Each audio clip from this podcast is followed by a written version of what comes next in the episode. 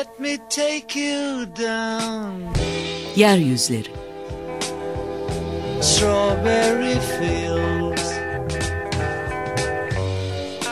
Nothing is real, and nothing to get hung about. Strawberry fields forever. Kentin çeperi ve çeperdekiler Let me take you down, cause I'm going to.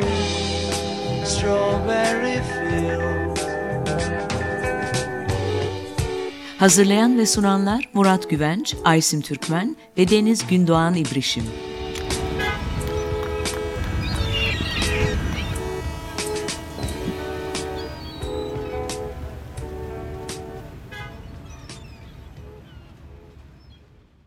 Merhaba sevgili Açık Radyo dinleyicileri. Bugün Murat Güvenç'le birlikte yeryüzlerindesiniz. Ekim'in e, son haftası biz tekrar Antakya'daydık. E, ve Antakya üzerine e, hem toplantılar hem de etkinlikler düzenledik. Murat Güvenç de bizimle birlikteydi. Biz kimiz? Biraz belki kısaca bundan bahsedeyim. Depremlerden hemen sonra bir araya gelmiştik ve kaybedilenlerin yerine konulması sürecinde Hatay'ın tekrardan canlandırılmasını amaçlayan bir think tank olarak e, kendimizi oluşturduk. ASI Sivil Toplum İnisiyatifi, ASI İstanbul Sivil Toplum İnisiyatifi. E, biz e, akut ihtiyaçlardan daha önemli olarak e, kısa vadeli e, bu ihtiyaçları karşılamadan bir tık daha önemli olduğunu düşündüğümüz şekilde orta ve uzun vadeli e, projelere ağırlık verdik. Ve bu projelerden bir tanesi de e, Ekim'deki Antakya'da gerçekleştirdiğimiz bir toplantı ve e, sanat atölyeleriydi.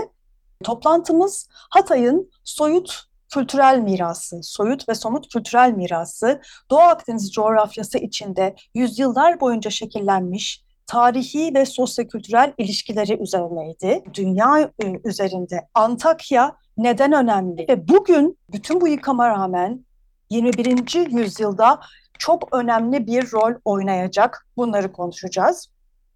Şimdi e, Antakya dediğimiz zaman e, yüzyıllar içinde yedi kere yıkılmış, bilinen yedi kere yıkılmış, e, aslında 80'den daha fazla yıkılmış bir e, yerden bahsediyoruz.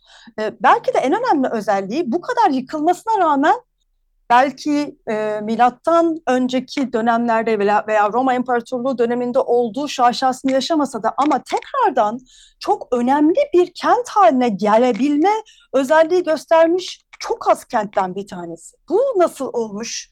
E, yüzyıllar içinde birikimle oluşmuş bu özgen özgünlüğü ne? Bu coğrafi ve tarihi e, biricikliği nereden kaynaklanıyor? Biraz e, bunlardan e, bugün e, bahsedip e, şu anda niye önemli? Buraya da geleceğiz. Şimdi klasik dönemde e, Hristiyan tanımlamasının ilk olarak yapıldığı en önemli şehirlerden e, bir tanesi e, ve dünya tarihinde bin yıla yakın bir dönem üç kentten bir tanesi. Roma, İskenderiye ve Antakya.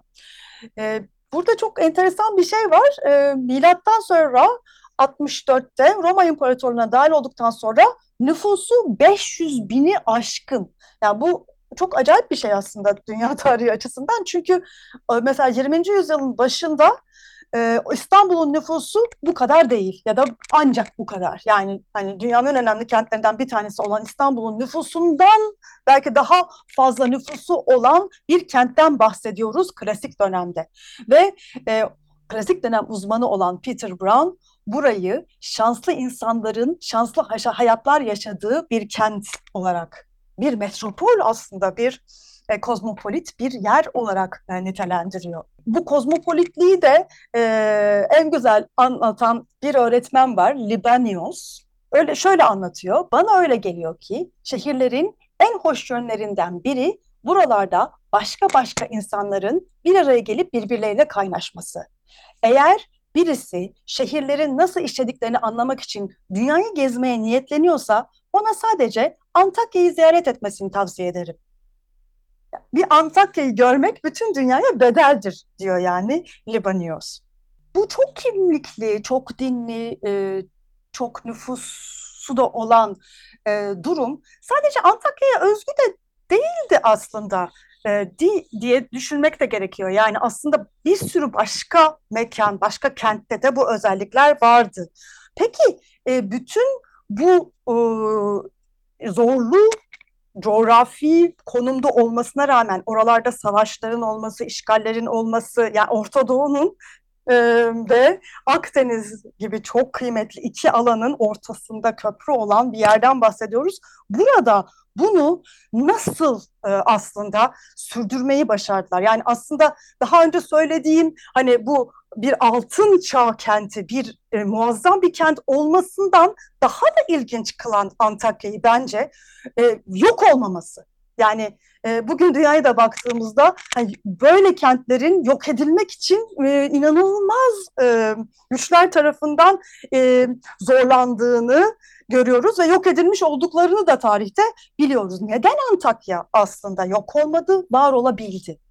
Çok fazla değişik, eklektik, heterodoks dinlerin, grupların bir arada olması ve bütün bunları alıp birleştirip birlikte yaşamalarının bir tık ötesinde herhangi bir ta tanesinin öne çıkıp kendi ortodoks görüşünü de hakim olarak e, oraya e, uygulamamış olması. Ve belki de bu politikacıların, politika e, yaratanların çok iyi düşünmesi gereken bir şey. Yani var, birlikte var olmayı becermek bir tanesinin özellikle diğerlerini hakim e, olarak e, altına almaması, hakimiyeti altına almamasıyla da e, çok e, ilginç bence. E, bu arada bütün e, bu harikulade e, bilgileri de e, Eyüp Özseven ve Reşat Kasaba'dan e, ben de aldım. Onlara da buradan bir e, selam göndermek çok güzel olur sanıyorum. Antakya e, Altın Çağ'ından sonra e, bildiğimiz o klasik dönemin e, çok önemli kenti değil ama e, bir yandan da gene de bir geçiş kenti. Çünkü Orta Doğu ile Akdeniz arasında e, ve de Osmanlı İmparatorluğu'nun bölgenin iç işlerine çok karışmayan tutumuyla kendi çok dilli, çok kimlikli yapısını korumayı, genişletmeyi başarıyor Antakya. Ve bu, bu olduğu yerde kendisine güvenen ve özgün bir yerel kimlik geliştirme imkanına sahip oluyor. Şimdi tam da bunun 19. yüzyıl ve 20. yüzyılda ulus devletleşme sürecinde aslında ne kadar zor bir direnme gösterdiğini düşünmemiz gerekiyor diye düşünüyorum. Çünkü yani uluslaşma dediğimiz şey tek tiplilik, tek kimlilik, kimliklik, e, bir bayrak altında bütünlük gibi ögelerle e, hakimiyet ilan ederken bu bütün bu e, farklı farklı kimliklerin var olabildiği, kendisine özgün bir dinamiği koruyabilen kaç tane kent vardır bilemiyorum. E, olanlar da savaşlarla yerle bir edilirken Antakya e, enteresan bir şekilde 19. yüzyılda ve 20. yüzyılda da doğru piyonları oynayarak Fransızlarla şöyle, Türkiye Cumhuriyeti ile böyle, işte e, Osmanlı ile şöyle doğru piyonları oynayarak bir şekilde bu kimliğini, bu yapısını sürdürmeyi başarıyor. Yedi depremden öte ulus devletleşme sürecinde 20. ve 21. yüzyılın kaosunda bile bunu sürdürmesi çok enteresan bir dinamik olduğunu e, kanıtlıyor diye düşünüyorum. Tam da 21. yüzyıla doğru gelirken e, Murat Güvenç de bize şimdi e, bu kent 21. yüzyılda neden önemli onu anlatsın. Evet, şimdi tabii e, şimdi Aysim'in e, sunuşunda e, çok önemli kavramlara değinildi. Bunlardan bir tanesi geçit, geçit kent olma özelliği, çok kültürlülük ve konuşmasının ilk başında depremlere rağmen bu yedincisi yıkılıp yıkılıp yeni baştan e, yapılıyor. Bu nasıl mümkün oluyor? E, onu e, bunu biraz tartışmakta yararlı olabilir. O da şu andaki önemini yani şu anda Antakya niye çok önemli?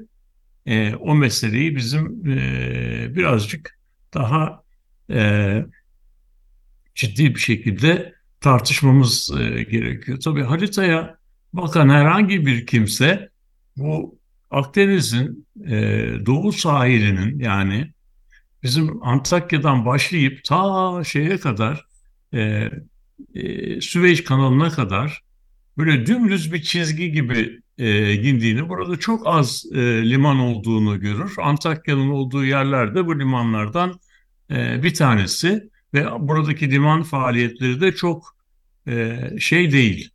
Çok nasıl diyelim? Çok böyle e, müthiş değil çünkü doğal liman yok yani or- orada. Hatta Samandağ'ın altında e, batısında Romalıların buraya yaptıkları bir liman tesisi var. Bu liman tesisi tıpkı şeydeki Belçika'daki Brüş şehri gibi e, denizden e, limanı deniz kenarında yapamadıkları için, ellerinde bu teknoloji olmadığı için, denizde çok e, şey olduğu için, yani acımasız ve sert bir e, sorunlar çıkardığı için e, bir kanal yapmışlar ve denizi karanın içine getirmişler ve limanı karanın içerisinde yapmışlar. Tıpkı Londra'daki doklar gibi. Yani gemiler oraya giriyor, karada e, boşalıyor, karadan e, şey yapıyor. Şimdi bu e, bütün bunlar bu bölgenin e, inanılmaz bir şeyini e, nasıl diyelim çekiciliğini e, anlatıyor. Bugünkü ulus devletler e, haritasında bunu çözmek biraz zor. Fakat eski dönemlere gidildiği zaman e, yani dünyanın böyle e, yamalı bohça gibi çeşitli e, idareler tarafından parçalanmadığını, daha büyük birimler arasında olduğunu görüyoruz. Ve orası aslında şeyle e, doğudaki yani bizim İpek yolunun kaynağı olan büyük e, medeniyetler ile Avrupa Akdeniz Havzası ve Avrupa'daki tüketim e, alanları Roma İmparatorluğu arasındaki e, ticaretin e, tam kırılım noktası e, olduğunu görüyoruz. Yani buraya e, ürünler e, doğudan e, kervanlarla geliyor. Bu kervanlar Antakya'da ve o Antakya'nın ucundan çeşitli liman tesislerine e, dağıtılıyor. Ondan sonra da orada e, Akdeniz'den gelen, Roma İmparatorluğu'ndan gelen gemilere yüklenerek şeye gidiyor. E, Avrupa'ya gidiyor. Bu tabii e, ticaretin denizden gelip karaya, kara ticarete dönüştüğü veya karadan gelip e, gelen malların kervanların bozularak gemilere yüklendiği yerler e, ticaretin gelişmesi için belki de en e, önemli fırsatları e, yaratıyor. Bunlara da biz geçit kent diyoruz. Bu, bu, bu özelliklere sahip başka yerler olmadığı için e, çok şey olmasına rağmen, nasıl diyelim riskli olmasına rağmen insanlar e, tekrar tekrar bu şeyi e, burada yerleşme kurmayı e, deniyorlar. Yani burada bir e, riske rağmen burada tekrar yerleşme kuruluyor. Çünkü alternatifi yok. Çünkü yani burada burayı kontrol etmek gerçekten getiri düzeyi çok yüksek olan bir şey. Sizin de tabii o getiri düzeyinin çok yüksekliği demin senin söylediğin gibi e, yerleşmenin büyüklüğü ile e, örneklenebilir. Yani o dönemde 500 bin kişilik bir yerleşmenin e, şey olması, e, sürdürülebilir olması inanılmaz derecede zor. Çünkü bunların e, beslenmesi, iaşesi, e, patırtı gürültü etmeden kendilerini e, yeniden üretmeleri e, ve bu yan yanalıkları e, işte bu sürecin ne kadar stratejik bir yerde olduğunu gösteriyor. Bugün de aslında 21. yüzyıla girirken bu bölge e, dünyadaki e, en büyük çatışmaların olduğu bölge. Yani şu Gazze'de olanlara bakarsınız. Yani bütün bu e, gündelik yaşamın patırtısının, e, gürültüsünün ardına geçtiğimiz zaman dünyadaki e, jeopolitik güçler dengesinin nasıl diyelim birbiriyle e, birbirine eklemlendiği ve e, şeyin hakim olanın aslında çok büyük avantaj sağlayabileceği bir geçit gel, geçit kent veya geçit bölge diyebilirim. Buna buraya İngilizce'de gateway city deniyor. Yani bu gateway. Bu gateway city aslında e, her yerde olmuyor. Her liman gateway city olmuyor. Bunun arkasında büyük dünyaların bulunması lazım. Yani farklı özellikleri sahip iki dünyanın birbiriyle temas ettiği e, nokta. Şimdi tabii bu e, e, bu özelliği nedeniyle savaş oluyor. Savaş olmasına rağmen özelliğini yitiriyor değil. O özelliği nedeniyle her zaman bir böyle şey kontrol edene büyük e, çıkarlar, büyük prestij, büyük güç kazandıran bir yer. Çünkü orayı kontrol ettiğiniz zaman bu ticaretin kontrolünü e, yere geçirmiş oluyorsunuz. Bu da tabii bu kontrolü yapanlara çok büyük e, avantajlar sağlıyor. Bu bölgedeki bu şeyin e, e, bu bölgede insanların e, farklı dinlere mensup olan insanların e, yan yana barış içinde birbirleriyle birlikte yaşayabilmeleri de aslında e, şöyle bir şey ben bunu şöyle yorumluyorum. Yani burada e, bir yaşam kültürü gelişmiş. Bu yaşam kültüründe de e, bizim henüz daha tam içselleştirmediğimiz e, şeyin e, sürdürülebilirliğin asıl, aslında komşuyla iyi geçirmekten geçtiğini e, anlamışlar. Yani burada e, sizin e, şahsen veya sizin topluluğunuzun çok zengin, çok güçlü, çok başarılı e, olması sürdürülebilirlik açısından yeterli değil. Aynı zamanda sizin bu başarıyla beraber başarılı bir komşu olmanız lazım. Şimdi buna İsrail'le olan e, şeye e, nasıl diyelim e, duruma bugünkü duruma bakarsak burada başarılı e, olan dünya çapında şeyler var. Ama bu başarılı olan e, şeyler, ülkeler, politikalar, ülkeler e, komşulukta zannediyorum o derece başarılı olamıyorlar. Yani bu başarılı bir komşu olmak inanılmaz derecede zor bir zanaat. Burada işte bu şeyde e, Orta Doğu'nun bu geçit yerlerinde bu e, bu bir yaşam kültürü olarak, bir değer olarak burada var. Bunların ardına geçmek, bunu iyi çözümlemek, bunun arkasında bunu mümkün kılan e, faktörleri açığa çıkarmak e, şey bence son derece e, önemli. Yani bizim yaptığımız gezide, gezide e, Arsuz'a gitmiştik. O bölgede yaptığımız gezilerde aslında bölgede doğru insan farklı kimlikteki insanların bu kimliklerini bir ötekilerine karşı bir kalkan gibi bir dayatma gibi kullanmadıklarını ama onlarla beraber e, yan yana bulunabildiklerini gösteriyor. Bu yan yanalık kavramı aynı kenti paylaşabilmeleri ve e, aslında gereksiz yere patırtı çıkarmadan e, şeyin barışın nimetlerini paylaşabilmeleri bence büyük bir şey büyük bir e, bilgelik, erdem e, ve bizim öğrenmemiz gereken şeylerden bir tanesi. Bu e, burada tarihin her zamanında burayı kontrol etmek isteyen büyük güçler var ama bir de e, yerellik var. Yani yerel olarak şey yani o büyük güçler uzakta, Mısır'da, İstanbul'da, bilmem Bağdat'ta, başka yerde, Çin'de, Semerkant'ta, Buhara'da ama e, bütün oraların etkisi tam burada kristalize oluyor ve birbiriyle böyle bir birbirine bağlanıyor. Öbür tarafta da Roma İmparatorluğu var ve burası işte şeyin e, Akdeniz Havzası'nın diyelim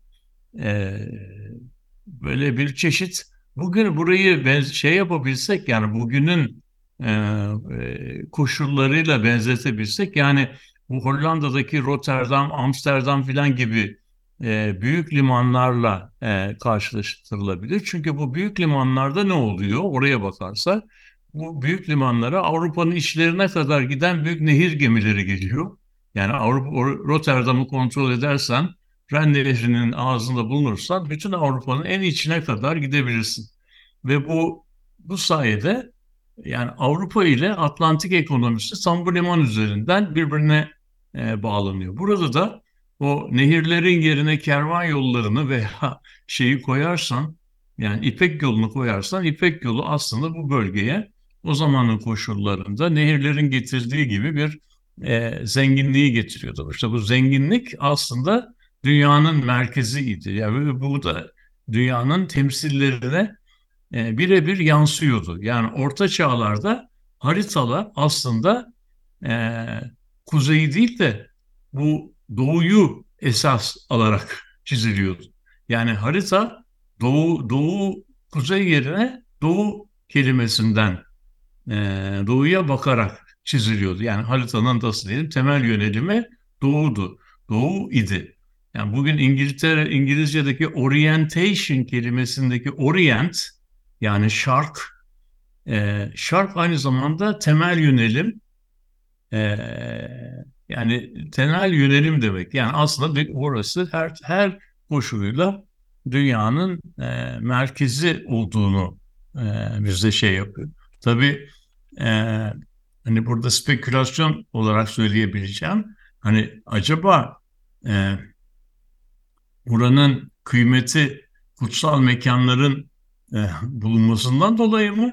Yoksa burası gerçekten eşsiz bir yer olduğu için kutsal mekanlar burada mı e, yoğunlaşmışlar? Yani her üç dinin en kutsal gördüğü işte şey mekanların e, bu bölgede e, birbiri ardına sıralanmış olması yani buranın aslında paylaşılamaz bir e, arzu nesnesi gibi bir şey olduğunu gösteriyor. Yani burayı kontrol eden aslında e, bu iki dünyanın e, kontrolünü e, sağlıyor. O bakımdan e, burası böyle bir şey e, yani çağlar boyu e, hiçbir zaman aslında e, huzur bulamayacak. Çünkü iki tarafında çok büyük e, değişiklikler oluyor. Yani burada böyle bir e, yani Çin'de olan bir değişiklik, Batı'da olan bir değişiklik bu bölgenin kaderini e, doğrudan etkiliyor. Yani o yüzden bu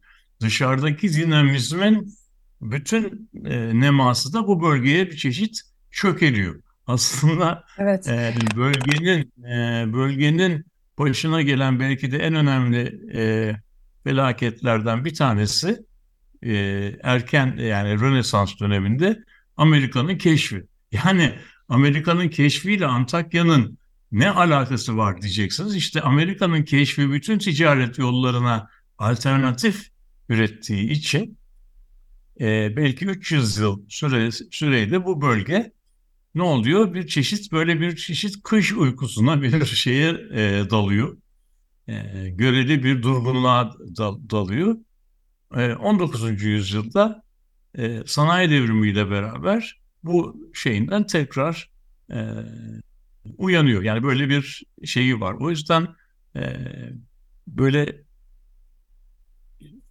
şeyin e, Antakya'nın e, eşsizliğini o yüzden böyle bir üç yani senin söylediğin gibi biricikliğini üç düzeyde e, ele almak lazım. Bir tanesi e, gündelik yaşamın özelliklerine yansıyan e, kültürel ve elle tutu maddi gayrimaddi birikim, gündelik yaşama. Yani yemekler, işte nasıl diyelim yemek kültürü, e, gündelik yaşamı şey yapan e, eğlenceler, e, işte top, cemaatler arası ilişkiler filan. İkincisi biraz daha yakın çevreli olan ilişkiler, bölgesel ilişkiler diyebileceğimiz bir ilişkiler. Bu bölge aslında şeyle e, yani komşu e, kentlerle, komşu e, bölgelerle, kesimlerle nasıl ilişkiler kuruyor? Bu ilişkiler nasıl evrilmiş? Üçüncü düzeyde buranın küresel e, etkileşim ağları içerisindeki pozisyonu nedir diye. İşte o işte bu, bu üç e, alandaki e, etkinlik bize e, Antakya'da böyle eşsiz bir şey nasıl diyelim senin ilk başta söylediğiniz gibi bir kültürel çeşitlilik, kozmopolit bir e, kültür, bir e, barış havası e, bir arada getirmiş oluyor. Yani ben o bakımdan bunu çok önemsiyorum. İpek yolunun en önemli kavşak noktalarından e, biri dedik. E, şu andaki dünya dinamikleri içinde de baktığımızda yeni bulunan doğal gaz kaynakları ve de e, bölgede tetiklenmiş olan çatışmalar İpek yolunun farklı şekillerde yeniden gündeme geldiğini bize gösteriyor diye düşünüyorum. E, bu enerji yollarının da tam ortasında Çukurova ve Antakya var. Yine klasik çağda olduğu gibi. Küresel ağlar içinde belki de biraz abartmayı göze alarak söyleyeceğim ama İstanbul'dan bile daha önemli bir konuma sahip olabilir. Önümüzdeki onlarca yıl içinde. Çok kısa bir müzik arası verelim. Gözleri Aşka Gülen parçasını Nilipek'ten dinliyoruz. Evet, yeryüzlerindesiniz. Murat Güvenç'le olan programımız devam ediyor. Antakya neden önemli diye konuşuyoruz. Program ilk bölümünde Antakya'nın katman katman, palimpsest olarak e, nasıl e, önemli bir kent olduğu, bütün bu katmanların nasıl üst üste binip bugünkü Antakya'yı oluşturduğunu e, anlattık. Murat Güvenç'in programın ilk bölümünde söylediği önemli bir e, cümleden devam etmek istiyorum. E, büyük güçler var, evet e, küresel ağlarda e, çok kilit noktada olan bir kent olmuş 19. Ee, yüzyılda da tekrar aynı önemini kazanmış ve 21. yüzyılda böyle olmaya devam edecek gibi gözüken bir e, durumu var Antakya'nın. E, enerji ağlarının tam ortasında durduğu gözüküyor bugünkü dünyada.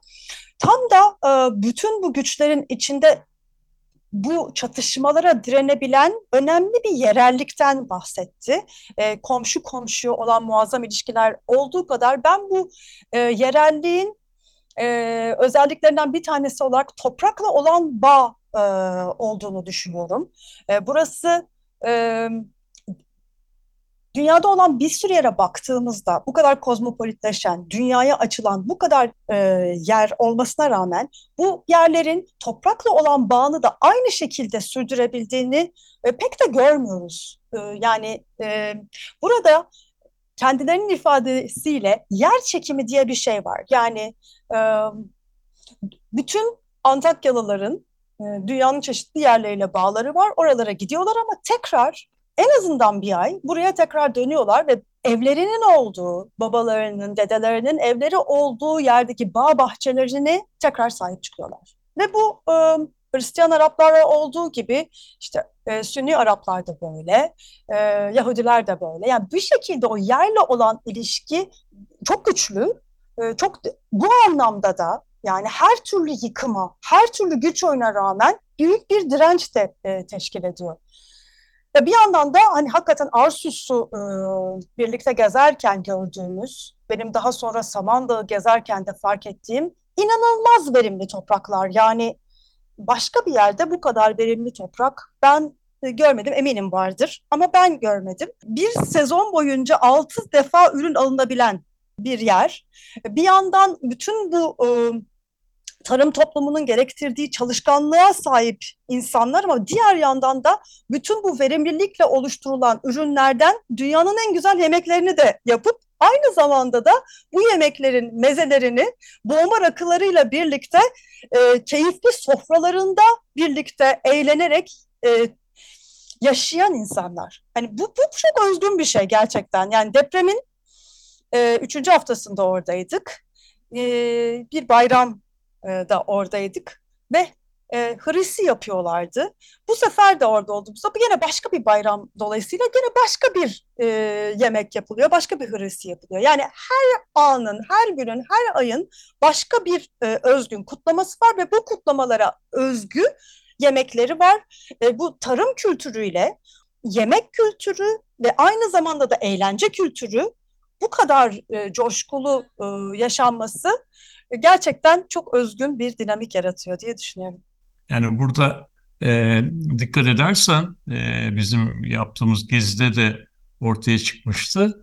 Yani e, burada aslında küçücük bir bölgenin içerisinde bu şeyin e, gündelik yaşamdaki bu zenginliğin aslında inanılmaz e, doğal bir karşılığı var. Yani burada aslında deniz kıyısında çok küçük e, böyle bir sahil şeridi, arkasında hemen yükselen büyük dağlar, dağların arkasına geçirdiğimiz yerlerde e, yaylalar, o dağ silsilesinin e, ardına geçtiğimizde de çok verimli ovalar var. Bu ovalarda da inanılmaz zengin su kaynakları var ve işte iklim inanılmaz derecede zengin ve yağış da Akdeniz'den gelen yağış da e, özellikle sonbahar ve kış zamanlarında inanılmaz derecede fazla. Şimdi orası aslında böyle bir nasıl diyelim e, tarımsal şey için, üretim için ve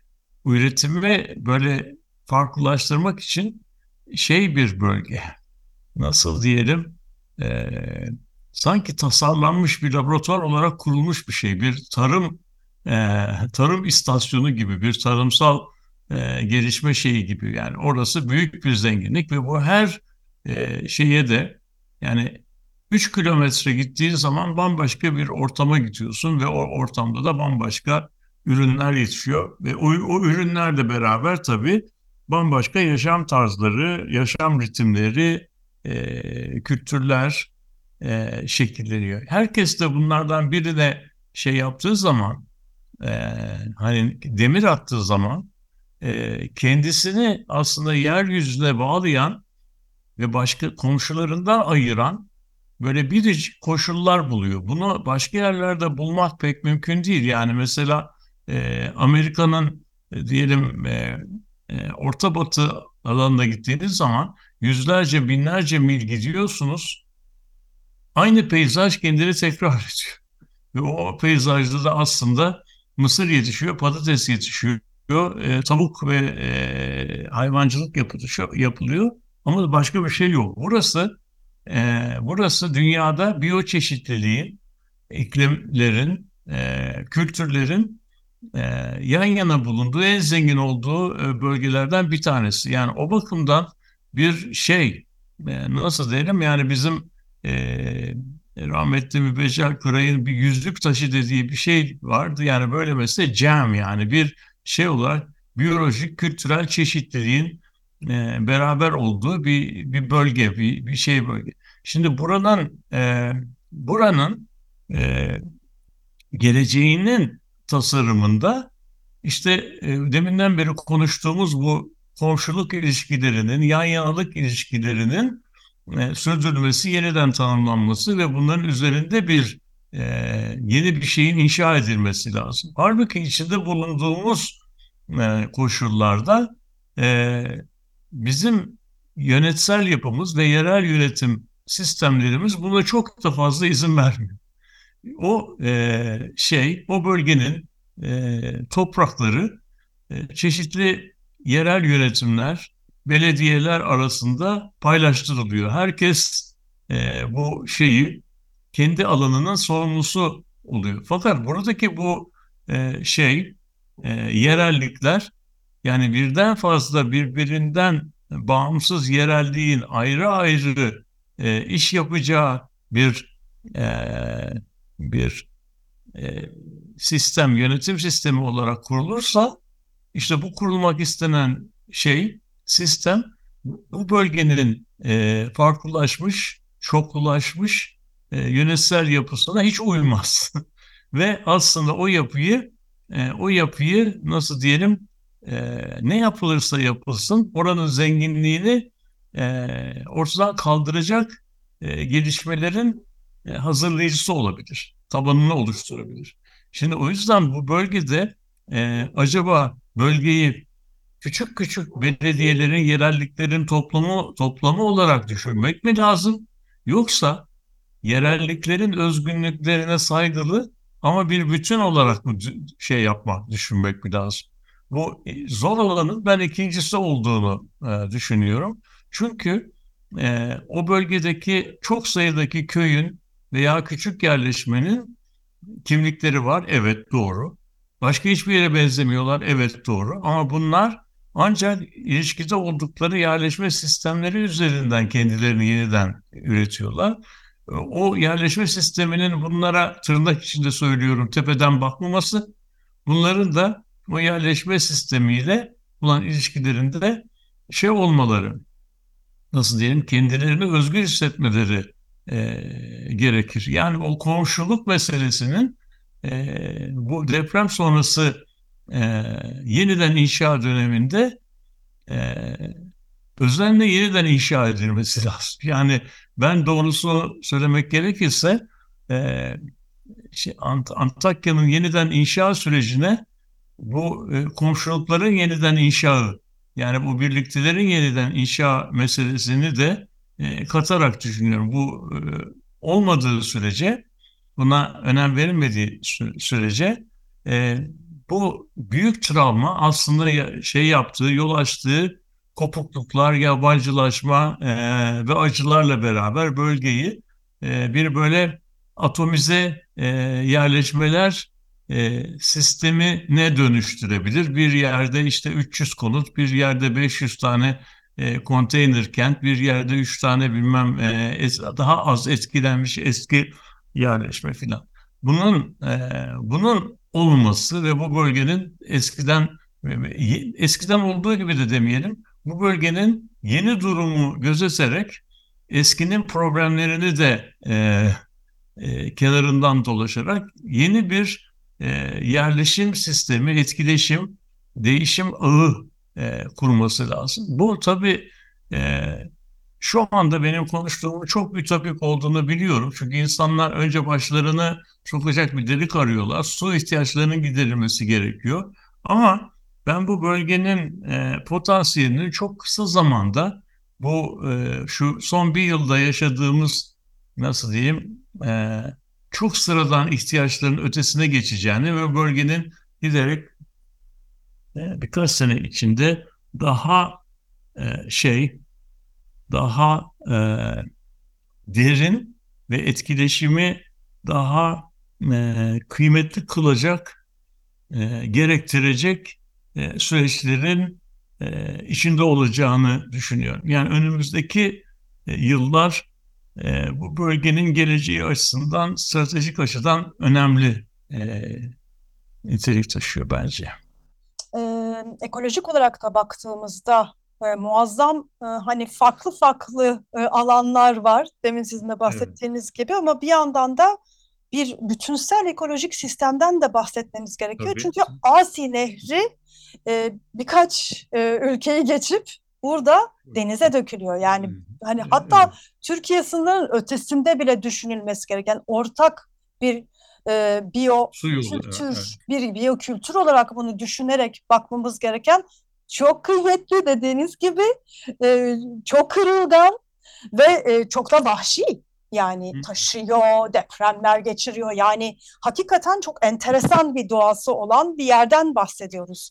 Tam da sizin dediğiniz gibi yani bu bütünsel bir şekilde bu yerellikleri bir araya getirmenin en önemli noktalarından bir tanesi de e, bu sene bizim de programımızda vurguladığımız yani buraya bir kent olarak bakmamak Antakya'ya yani hatta işte Samandağ, Defne, Antakya, İskenderun gibi bir şekilde değil, kent bölge olarak bakmanın e, çok çok önemli, çok stratejik derecede önemli olduğunu e, biz e, çalışmalarımızda da çok net gördük aslında. Yani hani birazcık dolaştığımız zaman hemen siz tespit ettiniz ve bunu açıkçası dile getirdiniz. Ancak maalesef demin de dediğiniz gibi politik bakış açılarıyla bu tarz bir e, anlayışın bir araya gelmesi imkansız gözüküyor. Yani e, yani şu anda ben e, sizden sonra işte dört ay sonra tekrar oraya gittiğimde yerel seçimler biraz daha yaklaşmış olarak oraya gittiğimde e, adaylar konuşuluyor, işte partiler konuşuluyor ve bu bahsettiğimiz düzeyde bir bakış açısının e, ortaya konma imkanı bile o kadar zor ki. Yani bu beni çok üzüntüye sevk ediyor. Bir yandan bu kadar hani bahsettiğimiz potansiyellere sahip e, önümüzdeki 20-30 yıl içinde ba daha bambaşka yerlere gelecek net kesin gözüküyor.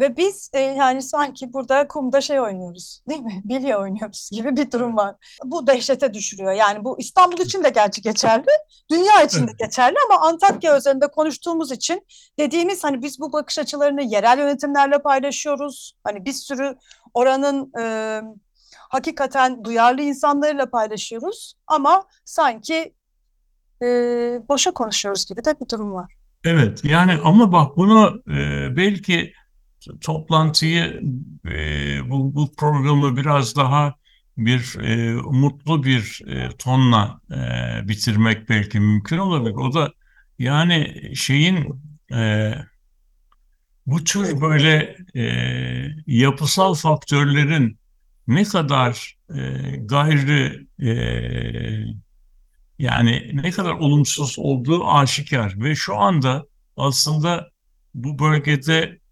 e, karar verici konumunda olanların büyük bir kısmı bu bölgenin tarihiyle ilgili, zenginliğiyle ilgili e, e, duyarlılıkları çok yüksek değil ve bu bölge aslında çok da yüksek oranlarda göç de alıyor. Yani bu senin bahsettiğin e, şeyin e, süreçlerin büyük bir kısmına yabancı orada bir nüfus da var. Yani sadece Suriye'den gelenler değil aynı zamanda Türkiye'nin e, diğer illerinden gelip buraya yerleşenler de var. Yani buranın bu kozmopolit yapısı tekrar kendini şey yapıyor. Yani kendini tekrar e, üretiyor.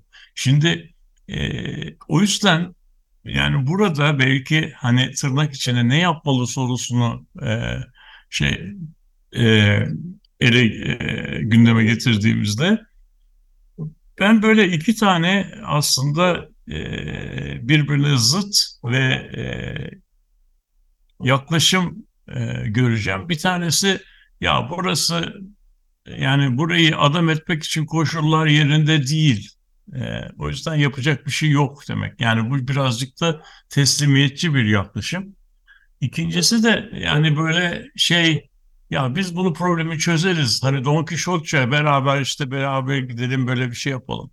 Bunun ikisinin de ben şey çok yüksek e, getirisinin olmadığını düşünüyorum. Yani burada bu e, sizin son toplantıda olduğu gibi e, insanların e, bir araya gelip belki birkaç tane somut küçük çok da ölçeği küçük olan işle başlamaları, küçük örnekler yapmaları ve bu örnekler üzerinde de bir şey toplumsal seferberlik, duyarlılık geliştirmeyi denemeleri e, gerekli olabilir. Bu kolay bir şey değil ama eğer bir e, ortak gelecek inşa edilecekse başka da pek bir e, şey yok. Konuşmaktan, e, şey yapmaktan ve ortak aklı seferber etmekten de bir, başka bir çare yok. Onun için sizin son toplantıda yaptığınız e, bir araya geliş bence çok kıymetli. Bunun tabii sürmesi, sürdürülmesi ve buna olan ilginin e, bir saman alevi gibi e, sönmemesi gerekir. Bu şey tartışmalar ki orada bunun gibi aslında çok sayıda platform, inisiyatif, e, sivil toplum girişimi var. Bunların etkileşimi veya herhangi birinden ben böyle önümüzdeki zamanlarda böyle küçük ama e, dikkate değer şeyler, e, projeler çıkabileceği kanısındayım. Evet yani bir şekilde politikacılardan çok umudumuz olmasa da biz kültür Evet, evet, sanatla uğraşanlar yani e, direnmeye, birlikte çaba göstermeye, birlikte bir şeyler üretmeye devam ediyoruz. Nitekim e, sizin de dediğiniz gibi oradayken e, bir e, sinema atölyesi gerçekleştirdik. E, Tomruk Suyu e, da olan arkadaşlarımızla birlikte çok sevgili yönetmen Ümit Güç e, bize katıldı ve birlikte 14 Ocak belgeselini çekmeye karar verdik. Ümit Güç e, yönetmeni olacak. Rasel Seni e, Yeni Yıl e, belgeseli. Şimdi e, 14 Ocak Alevi Arapların yılbaşı kutlamasının olduğu gece. Çok hoş bir şey. Vakıflı'da Ermeni köyündeyken bize şey demişlerdi. E, bizde yılbaşı 6 ayrı gün kutlanır. 31 Ocak'ta kutlanır, 6 Ocak'ta kutlanır. Bu kutlamalardan bir tanesi de 14 Ocak'ta. Şimdi bu, bu sene e, bu kutlamanın tabii çok e, özel bir yeri var. 2023 depreminden e, sonra yeni bir yıl başlıyor. Yeni bir dönem başlıyor. Bu yüzden e, bu çok kıymetli. Bir yandan da e, kaybolup giden e, bir sürü e, değer var, bir sürü gelenek var. Bir şekilde bir arada tutabilecek bir arşiv görevi görsün.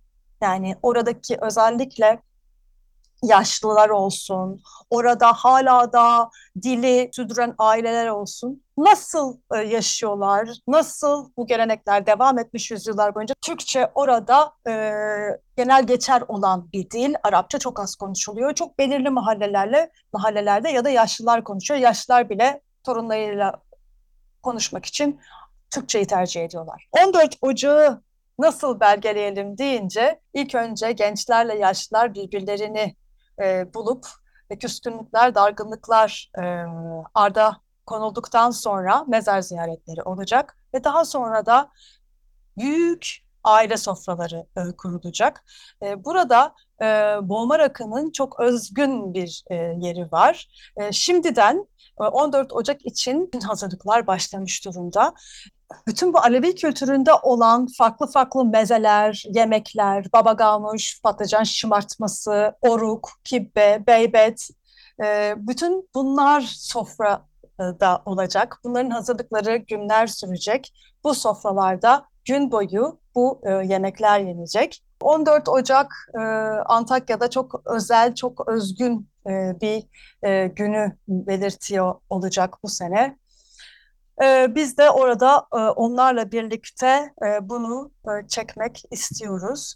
Gerçekten e, kültür sanatın belki sanat bile değil, birlikte olmanın çok önemli olduğunu gördük. Yani çünkü anlatmak istiyorlar yaşadıkları çok zor zamanları, deprem boyunca yaşamış oldukları acıları, depremden sonra yaşadıkları acıları anlatmak istediklerini dinlemek bile onlar için çok önemli.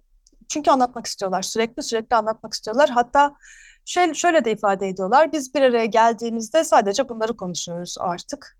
E, bunları konuşmak istiyoruz ve konuştukça da, anlattıkça da e, onlar için sanırım bir terapi süreci de devam etmiş olacak. E, bütün beş gün boyunca her konuşmamızda e, tekrar tekrar etmiş olan e, bir laf var. E, bunu da sevgili e, görüntü yönetmenimiz Fatih Turgun söyledi. Üç gün diyorlar. Üç gün hiç düşmüyor ağızlarından. Üç gün, üç gün, üç gün. Üç gün kimsenin oraya gitmemiş olması, devletin gitmemiş olması, unutamadıkları başka bir durum. Her şeye rağmen direnseler de bu üç gün sanırım hafızalara acı bir şekilde kazınmış durumda. Evet, e, 14 Ocak'ta e, ve 6 Ocak'ta ve diğer bütün yılbaşı kutlamalarında e, dinleyicilerimiz de belki Antakya'da olmak ister. E, orada birlikte sofralarda e, acı tatlı bir sürü şeyi birlikte paylaşmak hepimize iyi gelecektir diye düşünüyorum. Evet, bu hafta bu kadar diyoruz. İyi haftalar. İyi haftalar.